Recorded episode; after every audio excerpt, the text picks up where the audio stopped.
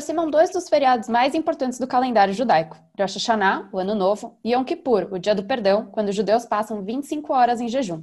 São também os dias em que as sinagogas de todo mundo recebem centenas de pessoas. Acontece que em 2020, tudo isso deve ser diferente. Os grandes jantares em família para quebrar o jejum e celebrar a chegada de um novo ano também devem ser reformulados. O coronavírus deve ser responsável por mudanças intensas na forma de comemorar os Hagim, ou seja, as festas judaicas. Esse é o Eu Com Isso, podcast do Instituto Brasil Israel. Eu sou Amanda Hatzira, professora e pesquisadora de temas ligados à cultura judaica e sociedade israelense. E eu sou a Ana Clara Buchmann, mais conhecida como Malca, ativista comunitária de longa data. Nosso convidado hoje é o rabino Adrian Gottfried, da comunidade Shalom, comunidade mais sortida da cidade de São Paulo. Adrian, seja muito bem-vindo ao nosso podcast. É a primeira vez que a gente te recebe por aqui. Muito obrigado pelo convite. Fico muito grato de estar com vocês e com todos os amigos do IBI nesta véspera de Rosh Hashanah. Bom, a gente começa pelo básico, né? Então, primeiro, o que, que a gente celebra especificamente em Rosh Hashanah e Yom Kippur, Adrian? Então, o povo judeu é um povo muito particular, porque nós somos conhecidos por ter festas muito particulares e muito universais e acho que as duas celebrações que em conjunto chamam de Yom Noraim, juntando Rosh Hashanah, Ano Novo e Yom Kippur, Dia do Perdão, nós temos os dois extremos de uma tensão que faz parte da tradição judaica por milênios. Rosh Hashanah celebra o simbólico aniversário da criação do mundo. Somos o único povo na galáxia que celebra um parabéns a quando o mundo foi chamado à existência na tradição rabínica, Ayom Arat Olam, neste dia o mundo foi chamado de existência, que seja talvez a questão mais universal. Muitos imaginam que os judeus lembramos coisas particulares, mas neste caso específico, um dos quatro nomes de Rosh Hashanah tem a ver com essa história de início simbólico do ano. Vamos entrar no ano 5, 7, 8, 1. E por outro lado, ao outro lado mais específico, Yom Kippur, o dia do perdão, é algo mais particular, algo mais interno, né? que tem a ver com a oportunidade anual de olhar para dentro de nós mesmos e a tradição judaica nos convida a uma questão bastante radical de, em vez de olhar para fora, olhar para dentro. Né? E isso chama na tradição judaica de Heshbon Nefesh, uma espécie, uma espécie de inventário espiritual para olhar como estamos nós com nós mesmos, com nossa família, amigos, né, com nosso país, com nosso planeta, com o meio ambiente. E todo mundo sabe que são dias especiais porque temos uma questão de comunidade. E agora, na época de Covid-19, né, na época de coronavírus, somos desafiados a ver como fazemos para poder estar juntos, ainda que cada um tem que se cuidar em sua casa. Legal. É, e falando sobre o mês de Elul, né? A gente está passando pelo mês de Elul. Eu nasci no mês de Elul, então sempre foi um mês assim duplamente especial para mim. Parabéns. Eu queria, eu queria que você explicasse um pouco para o ouvinte o que, que propõe o mês de Elul, porque os Yamim Noraim são conhecidos como dias temíveis ou terríveis. Eu lembro quando eu era criança, né? E eu aprendi aquele judaísmo mais pediátrico. Eu lembro que me falavam que era, ah, é sua última chance de ser inscrito no, no livro da vida. É, agora são dias que você tem que se comportar e ser a melhor criança do mundo, senão Deus não vai te inscrever no, no livro da vida. Mas explica um pouco pra gente, assim, de forma menos pediátrica, o que, que são os Yamim Noraim e o que significa o mês de Elul. Então, vamos lá, adorei o judaísmo pediátrico, porque é um dos conceitos que eu utilizo bastante, né? e você já trouxe, então já se levantou a bola para eu chutar. Então, a questão é assim, este processo é um processo difícil, complicado. Honestamente, ninguém quer ver os próprios podres. E essas épocas de Rosh Hashanah e Yom Kippur nos obrigam a olhar para dentro. E nem sempre o que a gente vai achar, nós sabemos que a nossa própria versão de nós mesmos não é melhor a gente perde o rumo de vez em quando. E este é talvez o conceito mais importante. Para esse processo acontecer, não dá para fazer, eh, como te falava nos últimos dois dias, eh, você se comporta um único dia bem e acabou. Então, a tradição rabínica sabe que não começa do zero. E por isso, desde o primeiro dia do mês de Elul, eh, nós temos, na verdade, um processo de 40 dias. De todo o mês de Elul e os 10 dias de Tishrei, que dá 40, que é um número que na tradición rabínica es importante, que te da con esa preparación. Y ahí comenzamos en el UL a algunos símbolos que nos ayudan a conectar-nos com este assunto. Primeiro, o toque de shofar, que se vê que a mitzvah obrigatória em Rosh Hashanah, começamos em Elul tocando a partir de Rosh Chodesh Elul. O salmo número 27, que nós rezamos, incorporamos liturgia todos os dias. E também as lichot, que são um tipo de rezas que estão na liturgia de Rosh Hashanah Yom Kippur, que já começamos a falar para nos preparar espiritualmente para esse momento. E de alguma maneira, eh, essa preparação nos ajuda quando chega o dia, né? agora sexta-feira à noite, quando começa eh, a, o novo ciclo 5, 7, 8, 1, nós temos a oportunidade e ainda temos um pouquinho mais, na verdade, dos 40 dias, porque a tradição rabínica fala que aquela história de ser inscrito no livro da vida, temos, sabe, que nem imposto de renda, tem uma segunda chance que até o Shana Rabbah. Está mais um tiquinho para frente. E eh, você mencionou sobre o livro da vida, o livro da morte, que é uma metáfora que os rabinos criaram para poder mostrar que, na verdade, não existe na, no, no universo pessoas que são ou só boas ou só ruins. Todos estamos no grupo intermediário e que nós temos uma oportunidade, através de nossas escolhas, de nossas coisas que nós decidimos, de poder mudar esse rumo. A balança para todo mundo está é, é, aberta e cada um consegue escrever seu próprio livro da vida. Algumas pessoas utilizam essa metáfora e você sabe que que você estuda literatura, que não tem mais trágico que ler poesia de uma maneira literal. Uhum. E o livro da vida é uma metáfora maravilhosa que a tradição rabínica criou para nos tomar consciência dessa história. É, e o tema principal é que nós temos. É, ninguém escolhe que tipo de vida nós temos, ninguém escolheu ter um ano de pandemia, ninguém escolheu ter um momento em que muitos empregos estão ao risco, muitas pessoas estão doentes, pessoas estão perdendo seu entorno. É, isso não é escolha. Agora, o que fazemos com isso? Sim está dentro das nossas alternativas. Como explicava o rabino Mordechai Kaplan, fundador do movimento ergoncionista, o passado tem um voto, não um veto. E o que nós fazemos com as escolhas é, é o livro da vida. Eu acho que nós temos essa capacidade e a tradição rabínica nos fala que temos três coisas que, de alguma maneira, nós podemos, está em nossas mãos, está em nosso controle, nossa alçada, ainda quando a vida não está em controle.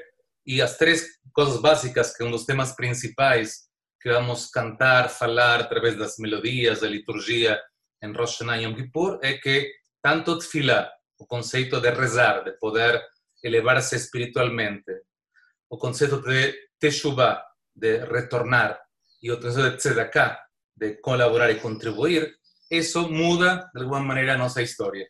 E nós somos convidados nesta época do ano a poder ser um pouco mais sensíveis, mais cuidadosos, mais atentos né, a essas questões que durante o ano nem sempre damos tanta atenção. O Talmud explica que a gente deveria ter Yom Kippur todo dia, mas como é tão difícil, tão complicado, uma vez por ano, enough is enough. Uhum. Muito bom. É, mas vamos pensar um pouquinho agora em história, tá, Adrian? É, quando a gente olha para séculos de existência do judaísmo, acho que a gente passou aí por várias tragédias e crises mundiais, né, ao longo do tempo. É, mas essa é a primeira vez é, em que a gente não consegue estar nas nossas comunidades, na nossa história? Na verdade, não. Na verdade, não. Se a gente é, tem um olhar um pouco mais macro da história judaica, você imagina, quero convidar a todo mundo e os ouvintes para voltar para nos 70 da Era Comum, quando o templo foi destruído. O templo, naquela época, o, o centro da liturgia eh, e do ritual era sacrifício no templo, em Jerusalém. Como foi esse primeiro ano quando não tinha templo? Quando toda a estrutura estava organizada para ir ao templo, que lá é basicamente quando começa a sinagoga que nós conhecemos a se formalizar, que já existia, mas de outra maneira. Também foi muito difícil. Também foi impossível. Ninguém sabia muito o que fazer. E teve outros momentos da história, claro, no geral, só para lembrar, né, a guerra de Yom Kippur, né, quando as pessoas estavam na sinagoga e começou a guerra. Uhum. Sabe? Então, teve muitos momentos da história que a nossa nosso ritual foi eh, interrompido por a disrupção como temos hoje. A questão é que a gente olha isso eh, de alguma maneira falando, ah, é com eles. E a gente vê como a resiliência do povo judeu criou mecanismos para ultrapassar isso. Se a gente olha para trás e lembra de Pesach, quando foi a grande história de Pesach e Zoom, como você faz Seder, então falando, é agora, é Pesach, é uma vez. A gente está discutindo Mas... já faz algum tempo, né? Acho que desde então, o começo do ano a gente já está com essa, com essa questão na cabeça, né? Então, assim, é importante entender que o coronavírus, na verdade, eh, nos desafia de outras maneiras. Eh, e acho que tem uma parte, como toda eh, situação nova, tem uma parte interessante de como você se reinventa, como você se recria. E, por outro lado, uma coisa muito forte das comunidades e desta época do ano, que ainda as pessoas que têm menos ligação com a sinagoga, que a sinagoga não é, de alguma maneira, eh, uma eh, elemento central, nessa época do ano, eles fazem questão de ir na sinagoga, seja para ouvir o shofar, em Rosh Hashanah, seja para ouvir o shofar na Neila de Yom Kippur. E esse espaço comunitário, esse vínculo, estar com outras pessoas, né, não vai ter, vai ter de outras maneiras. E as sinagogas estamos nos tentando recriar e reinventar como fazemos para ficar próximo de nossa comunidade, ao mesmo tempo que nossa obrigação é cuidar das pessoas, porque não tem nada mais importante que a saúde. Então, Pikuach Nefesh é um princípio básico judaico que a vida sentido da vida humana mais importante, por isso que é irresponsável fazer revisões, revisões presenciais e a maioria das sinagogas vão fazer virtuais, remotos. Mas, por outro lado, temos meios e maneiras de ficar juntos ainda estando separados. É totalmente diferente, são outras linguagens. Né? É, a linguagem tradicional de usar um livro, um Mahzor, que é o livro de rezas de Rosh Hashanah Kippur, de estar com as pessoas que você revisita todo ano, não vai acontecer. Mas temos outras maneiras digitais de poder ter a mesma emoção, o mesmo impacto, poder olhar a liturgia que nos inspira né? e ter um senso de comunidade, estamos todos juntos, ligados, eh, não seja fisicamente no lugar, mas através de um link que vai nos ajudar a nos permitir estar juntos.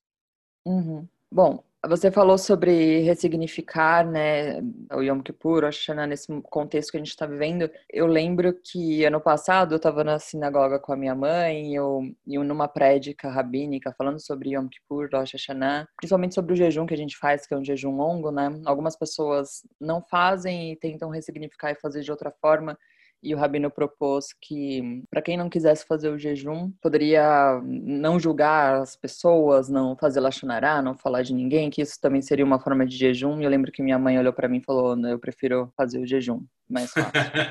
é, e, e, agora no contexto que a gente está vivendo, né, que é um contexto de muitas privações já, como que a gente ressignifica uma data como Yom Kippur, né, um jejum que a gente faz tão longo dentro de uma pandemia?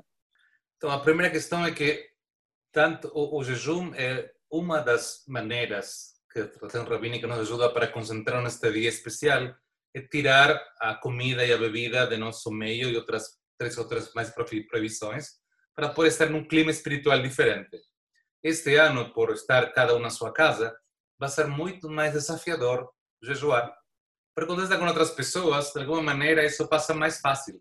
Em casa vai ser mais desafiador sempre explico que o jejum de Tisha B'Av, que é um dia normal, é muito mais difícil que estar na sinagoga ocupado e preocupado com coisas.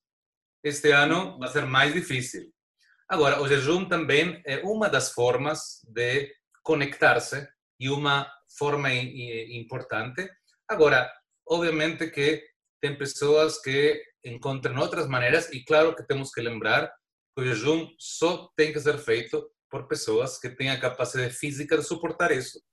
Porque tão obrigatório como não comer e não beber é fazer a refeição anterior a Yom Kippur. Portanto, ante qualquer dúvida, né, e aqui falamos de questões físicas ou, ou emocionais, né? Então, é, as pessoas podem, têm que suspender e têm que conseguir, têm que comer, porque o importante é a vida. Uhum. Por, portanto, é, existem outras maneiras, é, o, o jejum é um meio, na verdade, para poder conectar-se. E, aliás, tem muitas tradições espirituais que utilizam o jejum como uma, uma maneira de meditação de mantra e de chegar a um nível de consciência diferente. Agora, neste ano particular, cada um tem que sentir qual que é o seu limite e todos estamos sendo testados nos limites diferentes. Portanto, é, o, a, as pessoas, na verdade, fazem uma escolha. Né? É, é, engraçado que os rabinos falam que não existe uma hierarquia das mitzvot, são todas iguais. As pessoas acham que comer Yom Kippur é o, o pecado dos pecados. Não é, é mais uma mitzvah que você não faz, como tantas outras que eventualmente você pode não ir a fazer. Né? Então, na verdade, assim, é uma questão de escolha e aqui tem uma questão mais sociológica que teológica. As pessoas uhum. colocam nisso uma carga, um peso diferente.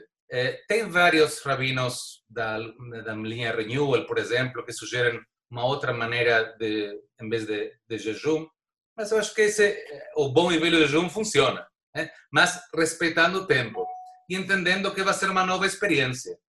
E aí cada um tem que ser honesto consigo mesmo para sentir qual é o seu limite. E os rabinos são, eu quero explicar isso porque talvez os ouvintes não sabem, os rabinos falam que qualquer dor, por mais irrelevante, insignificante, até dor de unha, é suficiente para quebrar o jejum. Porque não precisa mandar uma junta médica, eh? não precisa estar na uma UTI para falar que tem que comer, sabe? É uma questão de entender que temos um Kippur ano que vem também.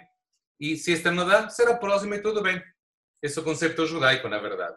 Agora, eh, Yom Kippur é uma oportunidade muito interessante de olhar uma liturgia incrível, com uma poesia maravilhosa, e, e, e tem uma coisa que vai além do próprio texto escrito, que são as melodias. As pessoas se mobilizam e a música é talvez uma das maneiras de poder conectar-se mais diretamente poucas as pessoas têm intimidade com o hebraico, uhum. é, mas todo mundo se conecta com as melodias. E as melodias têm um poder transformador que ligam primeiro a várias gerações. Assim como você explicou com tua mãe, eu lembro minhas primeiras memórias de criança era visitar meus avós é, em Rosh Hashanah Kippur na sinagoga para me ir a brincar fora. Mas tem um negócio de estar junto e, de, e, e tem momentos que você inconscientemente va entrando na tua consciência algumas melodias clássicas, como Avino Malkeino, Netane Tokef, etc., que quando você ouve essas melodias, você se conecta com alguma coisa que não é de todo dia. E isso tem um poder muito forte. E eu acredito que esse poder funciona ainda na pandemia, ainda pela, pelas telas. E com todo Vou puxar esse gancho, tá, Adrian? Vou, vou aí fazer uma pergunta um pouco espiritual. Acho que durante a pandemia a comunidade judaica por todo mundo sofreu bastante, né? Acho que quando a gente pega até a comunidade a exemplo de Nova York, muitas mortes, bastante tragédia por ali. Aqui, com certeza, também as pessoas perderam muitos entes queridos. É, e aí, nesse tempo de caos né, que a gente está vivendo, onde que a gente encontra Deus? Então, uh, então é, eu queria. Normalmente as pessoas procuram por Deus quando têm problemas. Eu sempre explico que ninguém vai marca com o rabino para falar por que ganhei 10 milhões de dólares, né? que é o que fiz de bom para ser merecedor. Bem, quando falei, eu perdi 10 milhões de dólares, por que Deus me abandonou? Quando que tinha os 10 milhões, né? ele estava de boa. É claro que a relação é constante.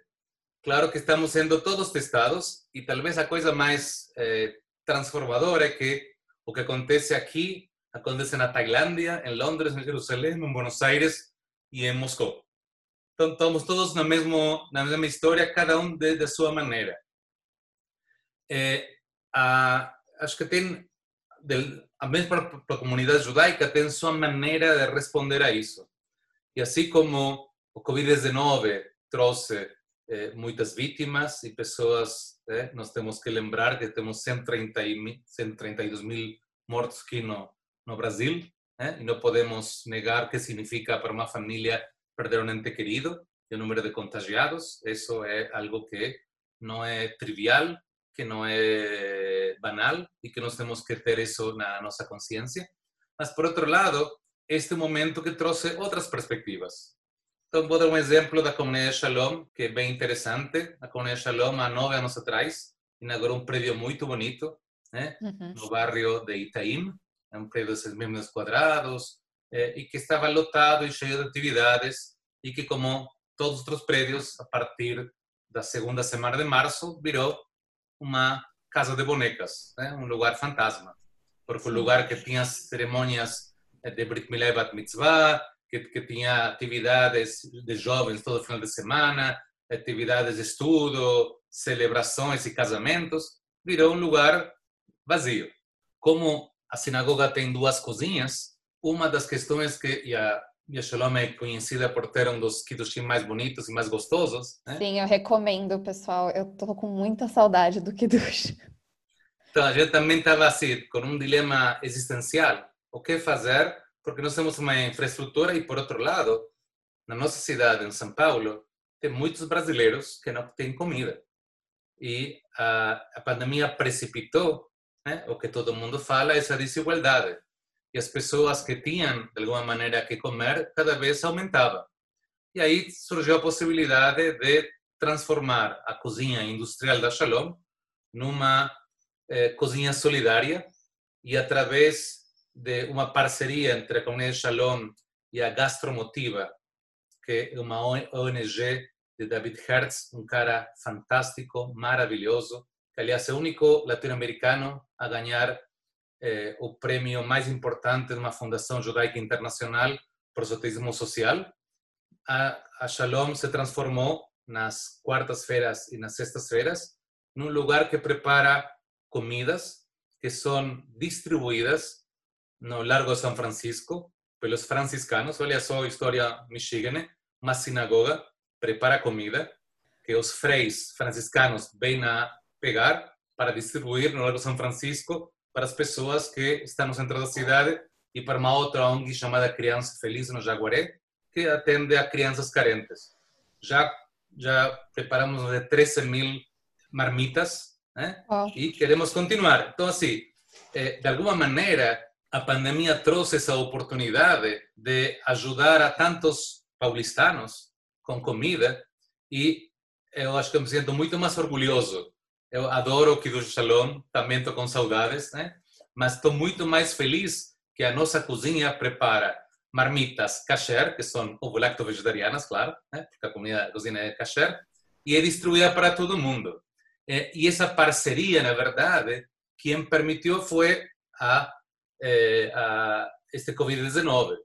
E, e temos voluntários, e isto é mais importante, os voluntários que preparam eh, que colocam na marmita, que estão felizes da vida de sentir que eles conseguem minimamente impactar na vida das pessoas que vão ter uma comida bacana, um jantar bacana nas quartas e nas sextas.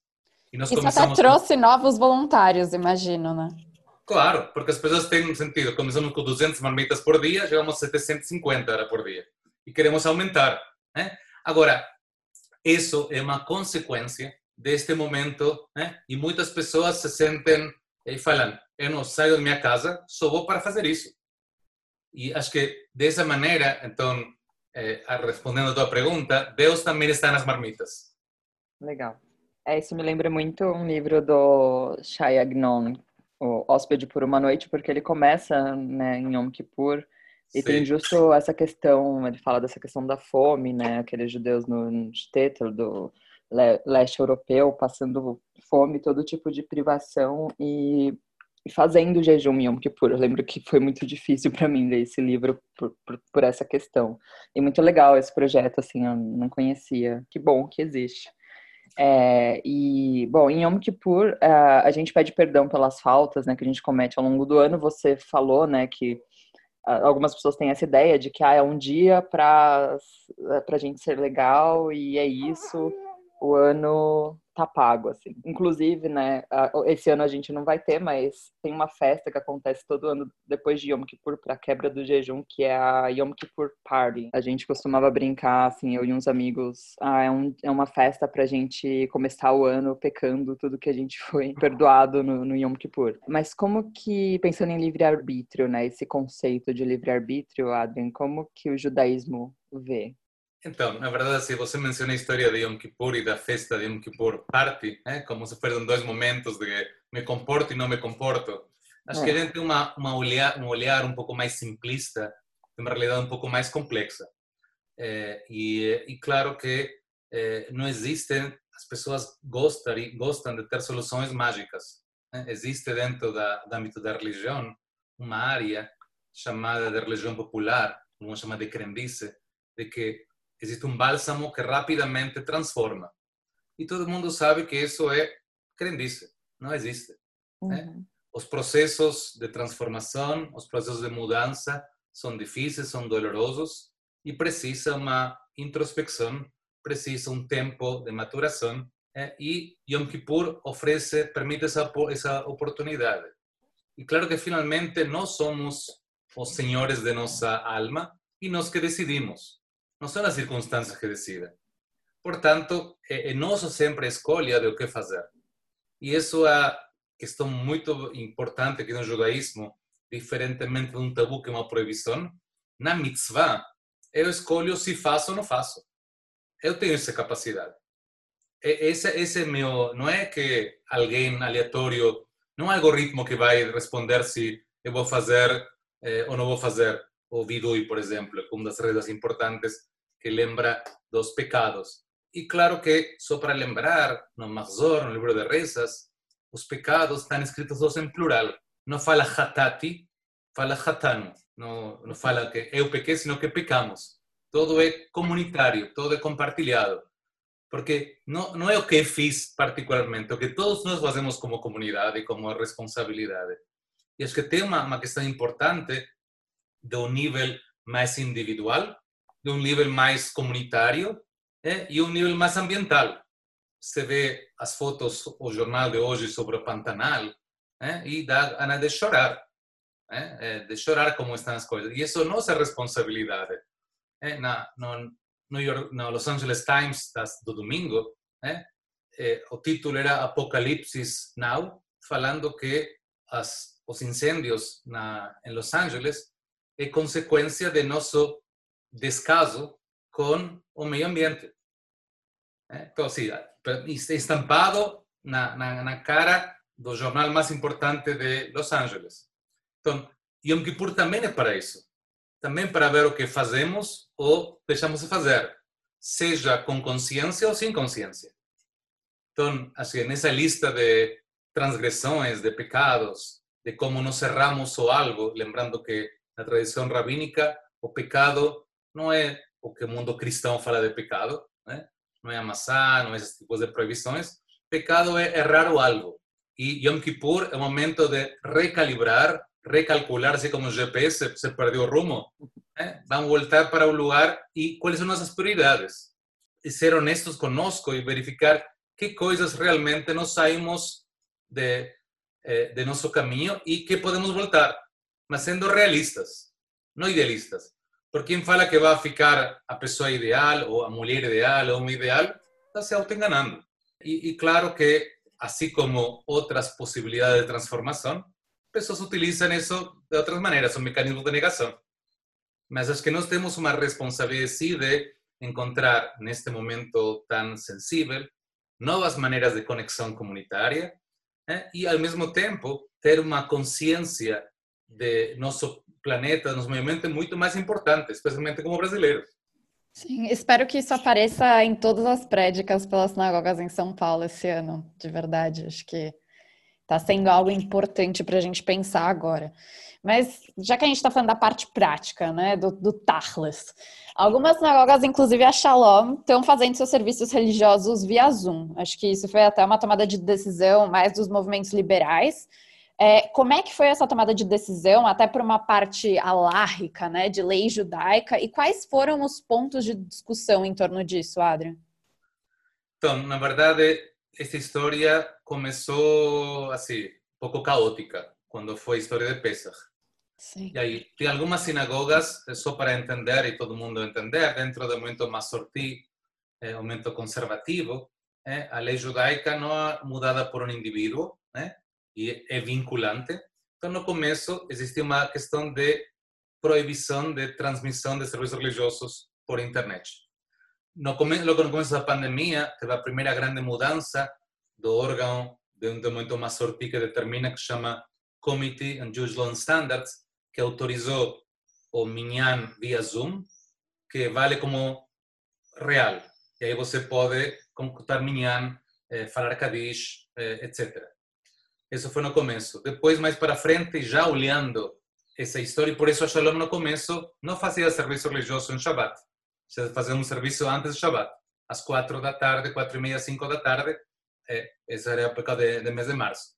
A partir do mês de maio, eh, o comitê eh, passou uma nova resolução, entendendo que permitia transmissão em Shabbat. Ah, está no site da Shalom para quem quiser toda a chuva traduzida para português. E aí se mostrou relevante e basicamente o Covid-19 catalisou um processo que já estava em andamento. Que algumas sinagogas já faziam transmissão de serviços, mas obviamente a gente teve que mudar e se preparar para isso.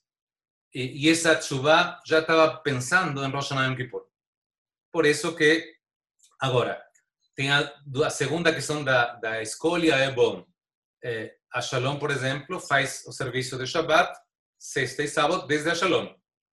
Porém, para Rosh Hashanah Kippur, a gente decidiu que não pode tomar o risco de que alguma pessoa fique doente ou que um problema técnico interrompa Yom Kippur.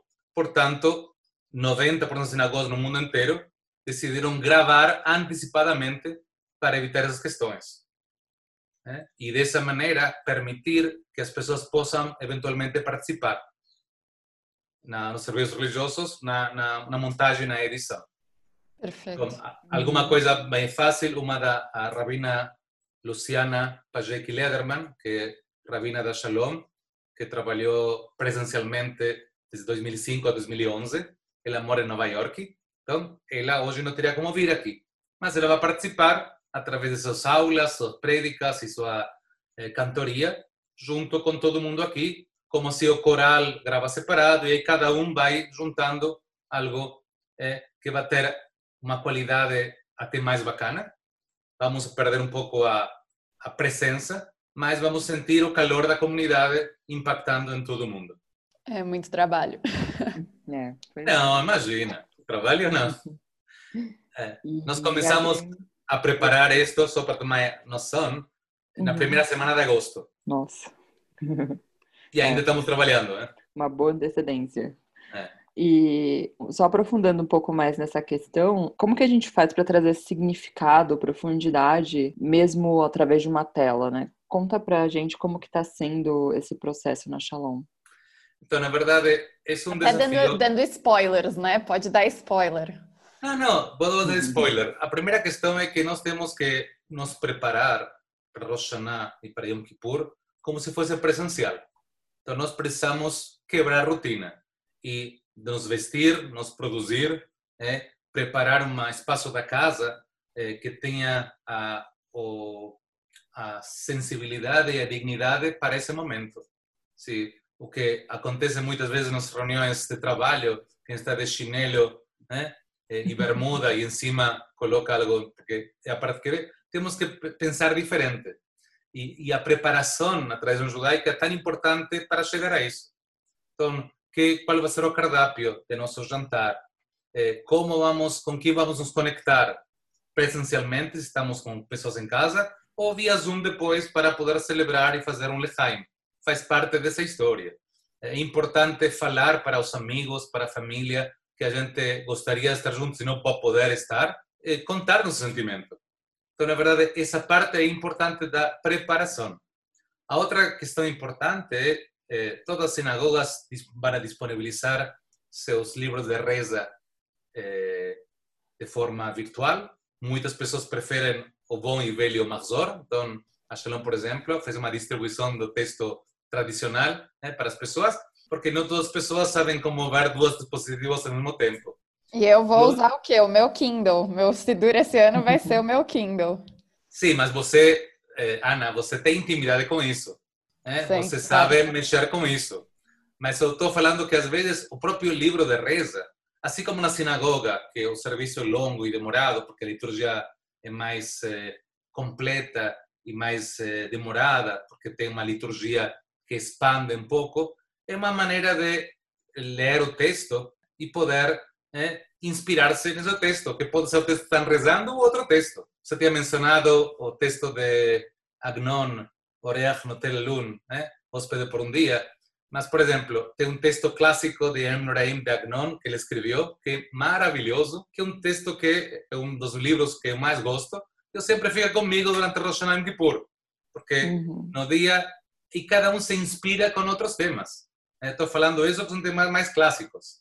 Eu queria eh, só lembrar uma palavra, agora lembrei de, de Agnon. Você falou que Yamim Noraim, você fez a tradução como dias terríveis ou dias temíveis, é isso? Uhum, sim, foi. Então, essa, essa tradução já é uma interpretação. Uhum. Porque terríveis ou temíveis é uma maneira de olhar o conceito de Yom Adin, o dia do julgamento. E é um pouco de paranoia, um pouco de, de medo. Né? É, e eu não sei se não estou muito a favor. Em hebraico, a palavra norá, né, de Noraim, é, na verdade, algo um aumentativo. Pode ser Norá e a fé, muito bonito, ou Norá é, Mejoar, muito feio. Então, acho que a, palavra, a melhor tradução para o português, eu vou tomar emprestado do meu colega e amigo Rabino Newton Bonder, que ele fala são dias intensos. É uma intensidade Bom. espiritual diferente. E aí tira esse contexto, porque intensidade espiritual é boa. Né? Uhum. Não, não necessariamente tem que ser ruim. Né? Uhum. Agora, esta questão do medo, esta questão está muito, muito, muito arraigada nas pessoas. Né? Não, é claro, todos cientes disso. São aquelas batalhas perdidas, que tudo bem. E só por falar de batalhas perdidas, uma outra que a esta altura do campeonato estou um pouco mais experiente, é a história de que uma pessoa que tem pais vivos não pode rezar Iskor, uhum. que é a reza que lembra dos falecidos, que se reza não apenas no Kippur, sino quatro vezes por ano, porque você Iskor reza não apenas pelos pais, reza por professores, reza por amigos, reza por avós, reza por artistas, por cantores. Então você tem um leque maior. Mas uhum. isso é muito mais forte e tem coisas que as pessoas incorporam. Né? E aí é mais uma questão da sociologia da religião que da própria religião. Sim, boa. Perfeito. Então, nos despedindo desse, desse podcast, o último agora, desse 5.780, agora indo para 81. Adrian, define para mim numa frase curta o que, que vão ser os Yamim Noraim em 2020. Ah, vai ser uma experiência transformadora e maravilhosa. Eu estou muito, muito otimista. Né? É, é engraçado que vai ser muito especial. As pessoas têm uma necessidade espiritual muito maior. É, é, a corona trouxe, trouxe para muitas pessoas a descoberta é, do, do, espaço, da família, das casas, e também como nós temos que incluir essa espiritualidade no nosso dia a dia. Eu acredito, honestamente, que a tradição judaica tem uma força, tem uma energia, tem uma resiliência através dos rituais, das melodias, dos textos, que nos dão fortaleza e como falava né, o rei Salomão, na Borga Metzé. Vamos passar isso também. Boa. Bom, Adrian, muito obrigada por participar com a gente. Seja é sempre bem-vindo. Xanatová para você, para os nossos ouvintes também, e a gente se despede aqui. Obrigado, Xanatová, Hatematová para todo mundo e mais uma vez obrigado pelo convite. Hatematová, até uma próxima, Adrian. Tchau, tchau. Oi, pessoal! Como vocês já sabem, eu sou Anita Efraim, sou jornalista e estou aqui para contar para vocês um pouco das notícias do mundo judaico dessa semana. Já no embalo do coronavírus, aproveito para contar para você que Israel vai entrar num novo lockdown, numa restrição de mobilidade da população por causa do grande aumento de casos de Covid-19 no país.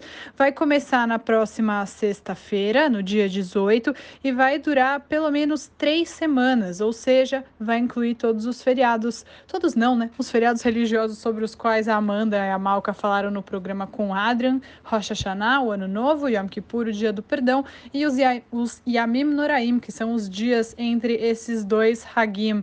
As pessoas em Israel não vão poder se afastar mais de 500 metros de casa e as reuniões familiares, que são tão normais nessa época, vão ficar limitadas a 10 pessoas em ambientes fechados. Todo o comércio vai fechar, hotéis, restaurantes, tudo isso vai voltar a fechar em Israel por causa do grande número de pessoas com Covid-19 no país. Outra notícia importante em relação ao mundo judaico é que, assim como os Emirados Árabes, agora o Bahrein também está normalizando as relações com Israel. Se alguém tentar te vender isso como um grande acordo de paz, você já deve saber que não é verdade. Se você quiser entender melhor o que aconteceu com os Emirados Árabes, recomendo que você volte alguns episódios e ouça a nossa conversa com o Diogo Bercito, correspondente internacional, que tem o blog Orientalíssimo na Folha, ele explica melhor essa questão, mas fato é que nessa terça-feira, dia 15, que é o dia que eu estou gravando isso para você, mas não o dia que você está ouvindo, o presidente dos Estados Unidos, Donald Trump, e o primeiro-ministro de Israel, Benjamin Netanyahu, vão assinar esse acordo de paz junto com os representantes do Bahrein, que eu não vou me arriscar aqui a falar o nome, porque provavelmente eu vou errar. Eles têm levado esse como um acordo histórico, mas é realmente uma normalização diplomática, não um acordo de paz. Vão ter algumas alterações, como esses voos diretos, como aconteceu com os Emirados Árabes, mas não são os novos acordos de Oslo. Isso é importante que todo mundo saiba. Aproveito para recomendar também o artigo escrito pelo Daniel Dueck na Folha de São Paulo, na coluna de opinião, chamado O que há de novo no Oriente Médio. Ele fala um pouquinho sobre essa, esse acordo que está sendo assinado na terça terça-feira. É isso, pessoal. Um beijo para vocês. Até a próxima semana. O Eu Com Isso teve produção de Ana Clara Malca Burman e Anita Efraim, edição de Amanda Hatzira e apoio de Daniel Dueck, Marília Neustein e Rafael Cruxin.